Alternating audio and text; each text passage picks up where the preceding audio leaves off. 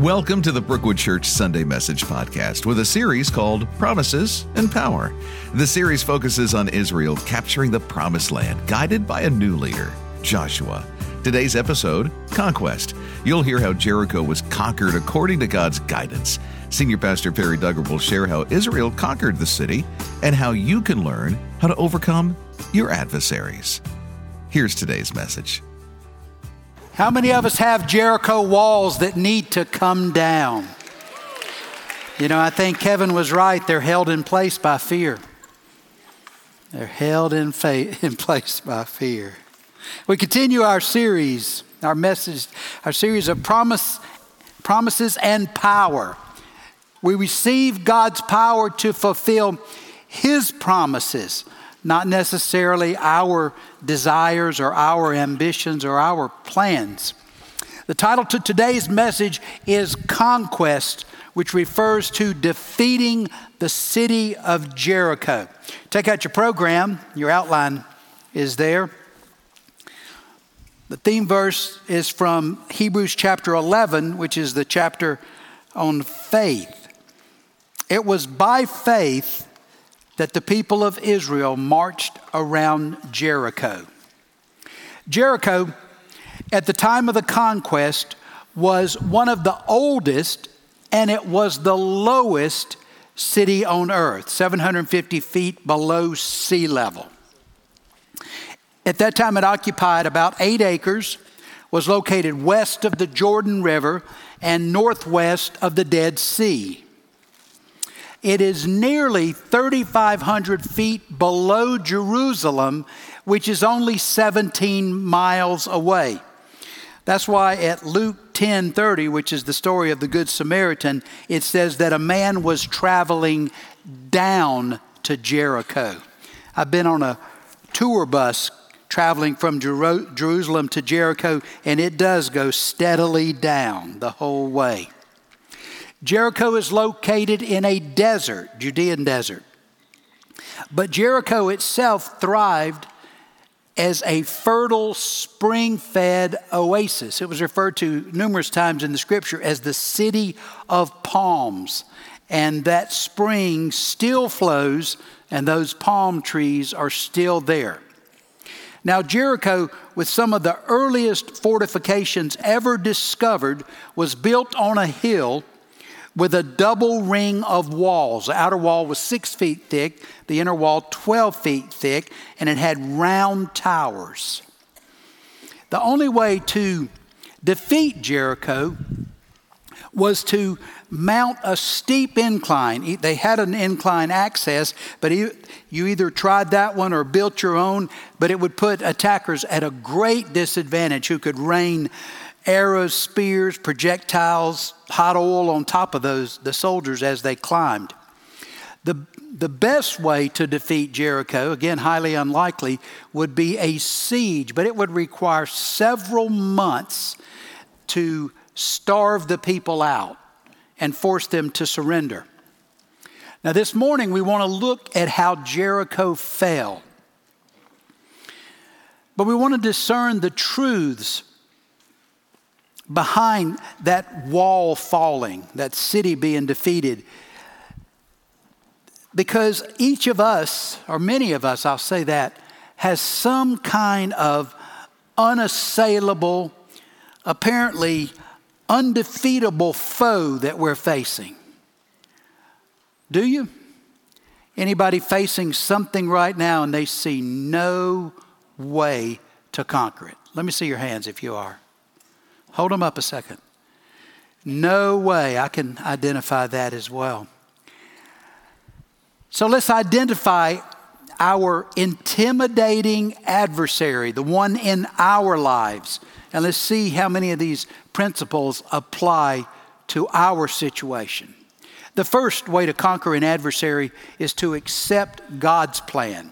Joshua chapter 6, in this Bible that we sell here, on page 183, beginning at Joshua 6, verse 1.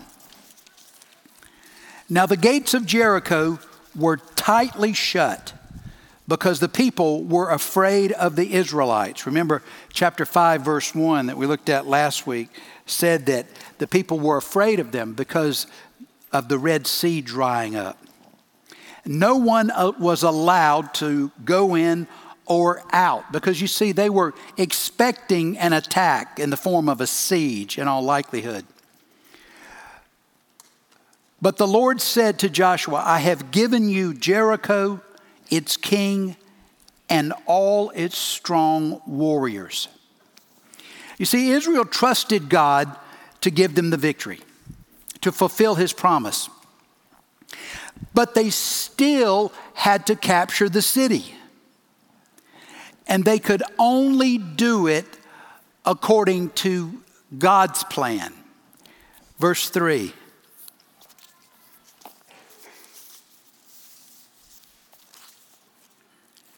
You and your fighting men should march around the town once a day for six days.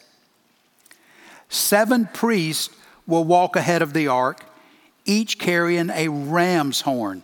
In Hebrew, that horn is a yobel.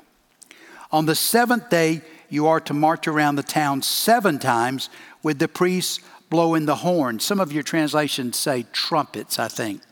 And that's still an animal horn, but it's a shofar when you hear the priests give one long blast on the ram's horns, there it's qeren, another Hebrew word for a, a, an animal horn, have all the people shout as loud as they can. Again, this same verse also refers to a shofar in some translations. Then the walls of the town will collapse and the people can charge straight into the town. As I've, I've mentioned, chapter 6 uses three different Hebrew terms for ram's horns or animal horns or kudu horns. The horns that, um, that were played earlier may have been rams. Um, I think Ron's may have been a ram's. Um, I'm not sure. The other one may have been a kudu horn because it was very long. Um, the word shofar appears 14 times in Joshua 6. And the shofar was used, as Adam said, to call people to worship, but it was also used in warfare to give signals. So when the word shofar, shofar appears in this context, it's particularly connected to signaling for battle. God's plan for conquering Jericho was not a strategy for military success. How many veterans here? Right, hold them up. Let me see how many veterans. What would you have thought about this plan? If you were attacking a city, I don't know how many of you were involved in actual battle, but, but those of you that were, and what if the, you know, the commander says, okay, here's what we're going to do. We're going to march around this city. What would you have said about it? I didn't hear that one over here. no way. Yes. Because this was an unreasonable plan. I mean, I'm sure Joshua himself thought, God, what are you saying? But imagine when the pe- he told the people, it was a foolish scheme. And these Israelites had been wandering in the wilderness for how long? Yeah, 38, 40 to 40 years. And so they were tired of sleeping on the ground. They wanted to capture a city, they wanted to have somewhere to land, perhaps. They were trying to take over this, this Canaan, this promised land, so they could have some permanent stop, a stopping place. But this tactic makes no sense. And the reason is because it wasn't a military strategy at all. It was a spiritual test of obedience. And I think a lot of the plans that God gives us that don't make sense are tests for us. Will we obey and will we continue to trust? but it must have frustrated these soldiers. Who was the central figure in the procession? Who? No, not the priest. The ark. It wasn't the soldiers, wasn't even the priest. The central figure was the ark. So God was the central figure. The ark represented God, and God would conquer this city if there was to be victory. Look at 1 Corinthians 1. God chose things the world considers foolish in order to shame those who think they are wise. And He chose things that are powerless to shame those who are powerful. God chose things despised by the world, things counted as nothing at all, and used them to bring to nothing what the world considers important. As a result, no one can ever boast in the presence of God. God's plans bring Him the glory. He gets the praise, the honor goes to Him, He deserves all the credit. This culture of ours, even the Christian culture, puzzles me because we have, we have taken the world's view of celebrating and, and creating Christian celebrities. And yet, you don't find any indication of that in the scripture. In the scripture, all the credit, all the glory, all the honor is God's. And He's using foolish things. So, if God uses people like me, what does that say? It says, I'm using someone foolish, someone who's not, so that no one can possibly claim the credit but God alone. And so when God uses you, He's using you as something foolish, something that's not powerful, to defeat this world that thinks it's so powerful, so that no one can boast except in the Lord. God's plans are counterintuitive, they seem unreasonable irrational, illogical. And the scripture's full of examples of this. Love your enemies, pray for those who persecute you. That's what it says in Matthew 5. Never take revenge, leave that to God. Conquer evil by doing good. Both of those appear in Romans 12. None of that is, is a normal way of thinking, is it? It's, it's opposed to our culture's, the way our culture operates. So when you're facing an opponent, it might be a person, could be a group of, of people, might be a boss, might be a corporation, could be something within yourself, a behavior, an attitude, an addiction. Whoever the opponent is, whoever your adversary is, you must approach the problem God's way. We only defeat our foes when we use a plan that we receive from God. Now, how do we get those plans? Well, we find them from reading His Word. We hear them when His Spirit speaks through prayer. Sometimes it comes from the advice of a godly friend, but it's almost always something that at first blush seems ridiculous. So the question for each of us is are we willing to approach our challenge, our adversary, our assignments by first seeking a plan from God, which might, and I think will, be contrary to what this culture tells you to do. Are you willing? Proverbs 3, 5, and 6. You know this passage. Trust in the Lord with all your heart. Do not depend on your own ideas, on your own plan, on your preference, on your understanding. Seek His will in all you do, and He will show you which path to take. To conquer an adversary also You have to attack God's way. Verse 6.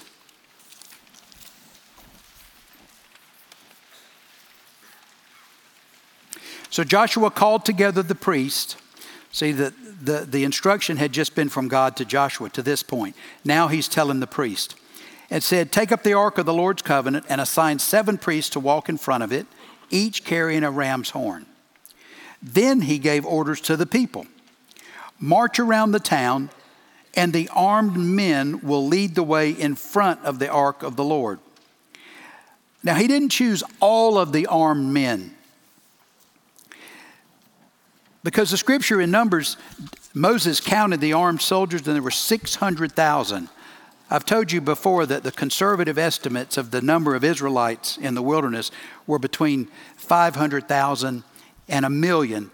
But the more common estimates are closer to 2 million. And Moses counted 600,000. So there were at least a few hundred thousand soldiers. So I'm sure that Joshua did not send all of them, but he selected some to go. After Joshua spoke to the people, the seven priests with the ram's horn started marching in the presence of the Lord, blowing the horns as they marched, and the ark of the Lord's covenant followed behind them. Some of the armed men marched in front of the priest with the horns, and, and some behind the ark, with the priest continually blowing the horns. Do not shout do not even talk, Joshua commanded. Not a single word from any of you until I tell you to shout, then shout. So the ark of the Lord was carried around the town once that day. Then everyone returned to spend the night in camp. Drop to 14.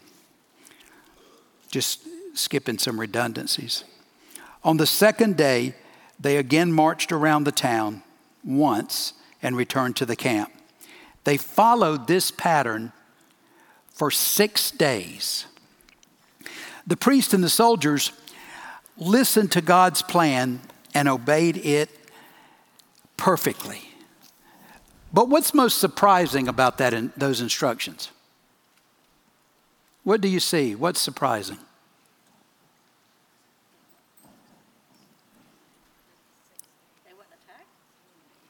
That's a, that's a good suggestion, but that's not what I think is the most startling.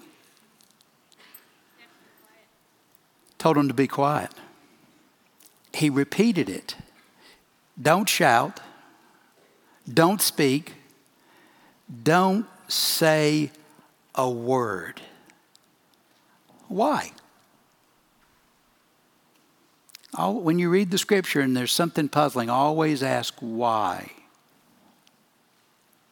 Well, when God gives you an assignment that doesn't seem reasonable, what do you do?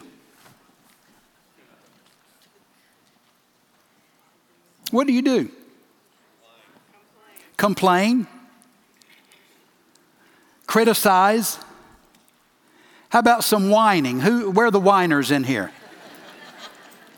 yes, there's an honest man because it seemed to these soldiers that they were doing nothing to defeat the city. How many, many of you, in facing an adversary, have said, God's not doing anything to help me? Now, how many are courageous enough to acknowledge that? Yeah. But God is doing something. He's doing something in a work that's eternal. He's developing faith. He's deepening their trust in his promises. So he wanted them to be quiet. He wanted them to concentrate on what he was doing and to pray silently. Perhaps the Spirit was speaking, but have you noticed the Spirit speaks softly?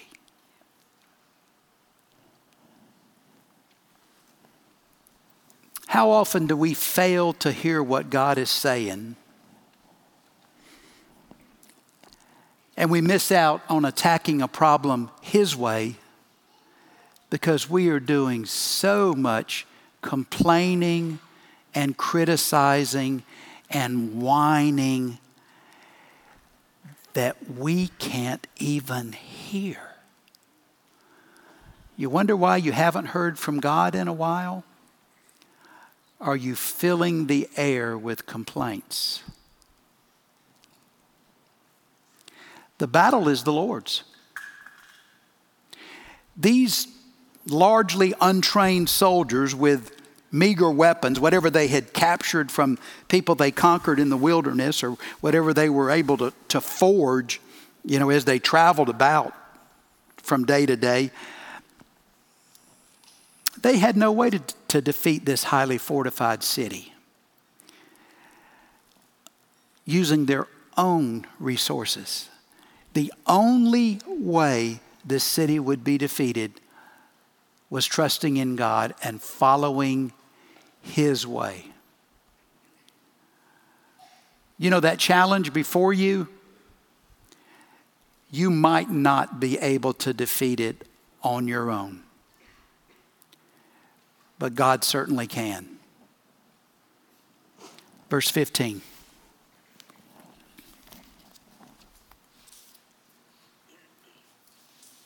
On the seventh day, the Israelites got up at dawn and marched around the town as they had done before. But this time, they went around the town seven times. The seventh time around, as the priests sounded the long blast on their horns, Joshua commanded the people, Shout, for the Lord has given you the town. How many of you said you were facing a walled city? An adversary, an opponent you have no way to defeat? Are you ready to shout? Is my question. Are you ready to proclaim God's victory?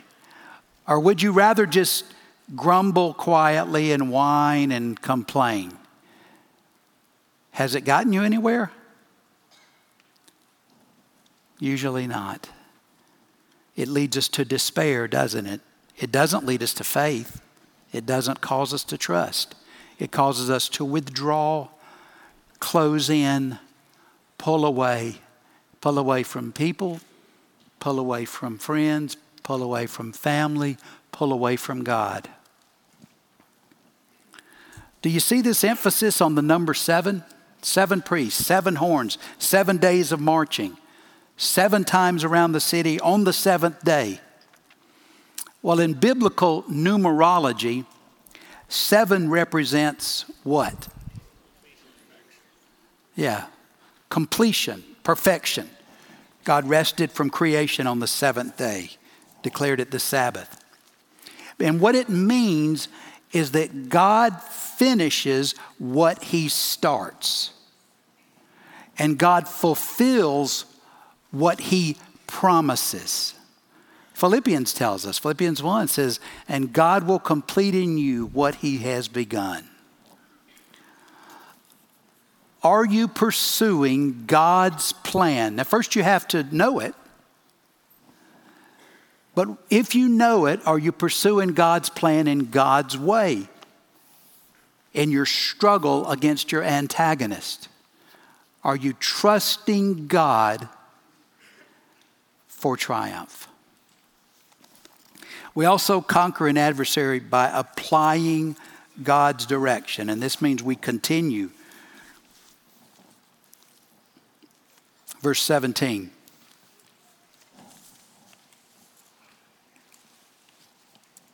Jericho and everything in it must be completely destroyed as an offering to the Lord. Only Rahab, the prostitute, and the others in her house will be spared, for she protected our spies. Do not take any of the things set apart for destruction. This is puzzling, isn't it? In, he, in Hebrew, this is a karim. And what it means is it's something that's been devoted to God, it's been set apart as sacred. but it's dedicated and it's given over to God by destroying it. Or you yourselves will be completely destroyed and you will be, bring trouble on the camp of Israel. Everything made from silver, gold, bronze, or iron is sacred to the Lord and must be brought into the treasury. So this city was devoted to the Lord, which meant it would be completely destroyed, except for those articles that were specified made of silver, gold, bronze, and iron. The soldiers weren't allowed to take any spoils from this city, although typically they could when they defeated a city. They were allowed to take the useful things. Deuteronomy 20:14. But you see Jericho can be seen as a tithe to the Lord who gave them the victory. It was the first fruits of the conquest. When we give, it's because we believe that what we have, whether it be our physical health, our families, our employment, our salaries, we determine that those things were given to us completely by God. And so God gets the first portion of them.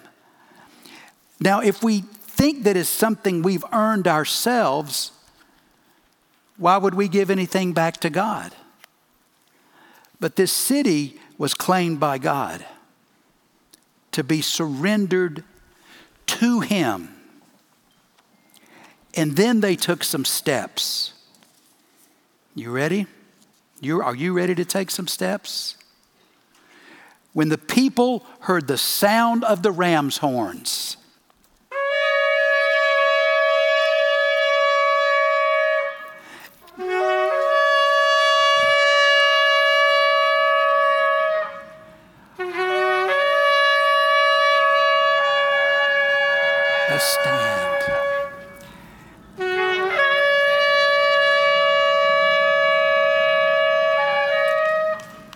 They shouted, let's shout, stand, let's shout. They shouted as loud as they could. We need to do some shouting, don't we? Less complaining, crying, moaning, and more shouting in the victory of God. And suddenly, when you shout, it drives out your fear. You notice that?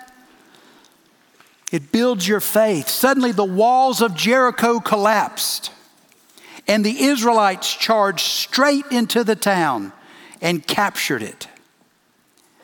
They completely destroyed everything in it with their swords men and women, young and old, cattle, sheep, goats, and donkeys. It seems odd to us, doesn't it? It seems cruel. Doesn't it? Does it seem cruel? I think so.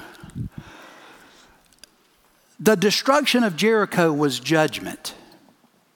It was judgment for the wicked worship of other gods, which took place through human sacrifice, including the offering of children in the fire, through sexual immorality, through cruelty, and through wickedness.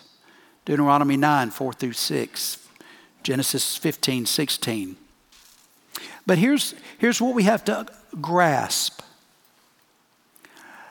Don't think of the Canaanites as innocent. They had heard of the works of the true supreme Hebrew God for over 400 years. Don't think the tales didn't come. Rahab heard them. She heard not only of the, the draining of the Jordan River,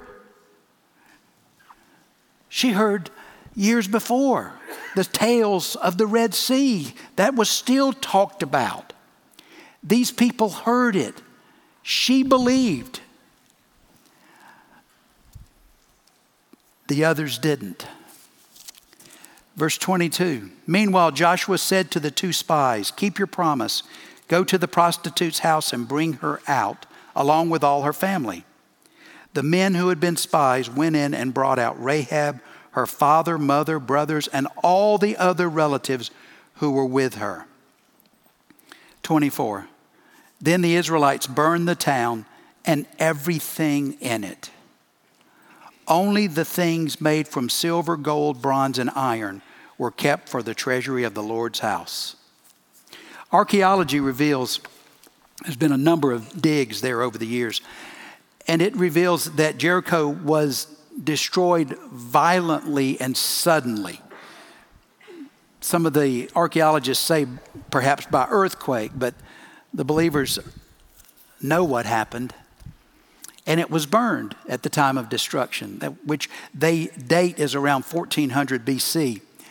It coincides with the possible dates of the Exodus out of Egypt and also the conquest of Canaan, the promised land. Food supplies that were found in the rubble showed that it was not captured by a siege. There was plenty of food that was left. And so we look at this. And then we see this move at verse 26. At that time, Joshua invoked this curse May the curse of the Lord fall on anyone who tries to rebuild the town of Jericho. It was a symbol of disobedience. At the cost of his firstborn son, he will lay its foundation. At the cost of his youngest son, he will set up its gates. Hiel of Bethel rebuilt the city 500 years later, but two of his sons died. 1 Kings 16 34. Here's what we have to understand. Like Jericho, our world is under the judgment of God and will be eventually destroyed. 2 Peter 3 8 through 13. And I know you say, well, I don't want to hear any of that. But that is part of the gospel. Now, sometimes we, we, we do prefer a more domesticated God. We don't like the idea of hearing the, the wrath of God, the anger of God. And, you know, it's, it, it's been largely dropped in our churches because our churches want to appeal to people. But unless we understand the wrath of God against sin, we only have heard half the gospel. Why would you repent or fear a God who does nothing frightening? You think, well, I don't like the Old Testament God, I like the New Testament God. But God hasn't matured or changed. What has happened is that many of you have trusted in Christ. And so God has no wrath, judgment, punishment for you. You're only related to through the grace of God because of the sacrifice of Christ. But outside of believing in Christ, there's only judgment, there's only condemnation. And that is equally part of the gospel. Jesus' son suffered in your place, in my place. And we've been invited to trust that sacrifice. But part of trusting it means we change, we repent. If we presume on God and we think little of our sin and continue to disobey and just think it's God's job to forgive us.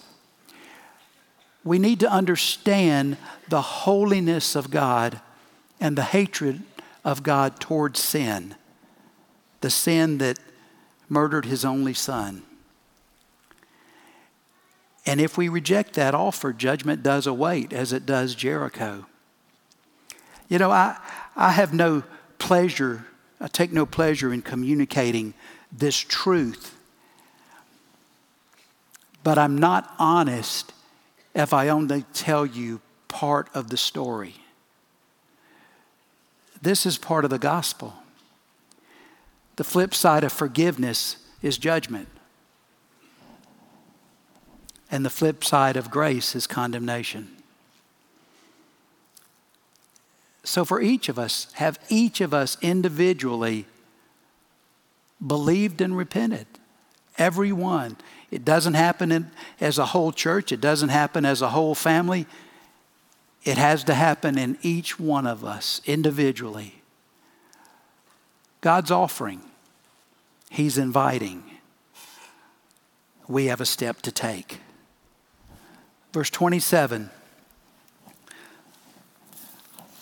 So the Lord was with Joshua, and his reputation spread throughout the land.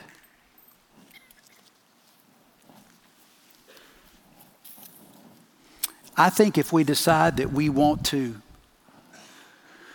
live God's way and we follow His direction in every areas of our lives, I think our reputations will spread as well. You may think no one's noticing you, but they are. And they watch the way you respond to mistreatment. And they see how you react when circumstances are difficult. And they watch the way you battle an oppressive adversary. They see it. And your reputation will spread. And in their day of difficulty, they'll come knocking. They'll come knocking. Today's the day of salvation, and the offer is open. There'll be care volunteers here at the front to to pray with you, to talk with you. And they'll meet with you if you, if you, if you just say, I don't really understand this. But today is the day. Father, I pray that you would show us the way to wage war your way. Lord, you know the adversary in each one's life, whether it be something within or someone without. Show us, Lord, how to do battle in a way that honors you and trusts you for the victory.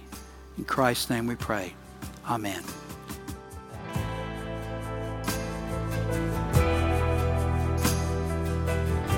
Thanks for joining us for this week's podcast. This week, identify your spiritual battles. Ask God what He wants you to know and do. Courageously take these steps and ask Him for victory. Here's our memory verse Show me the right path, O Lord. Point out the road for me to follow. Lead me by your truth and teach me, for you are the God who saves me. All day long, I put my hope in you. Psalm 25, verses 4 and 5. On next week's episode, we'll continue the series in Joshua, Promises and Power. To prepare, read Joshua chapter 7. Thanks for listening and have a great week.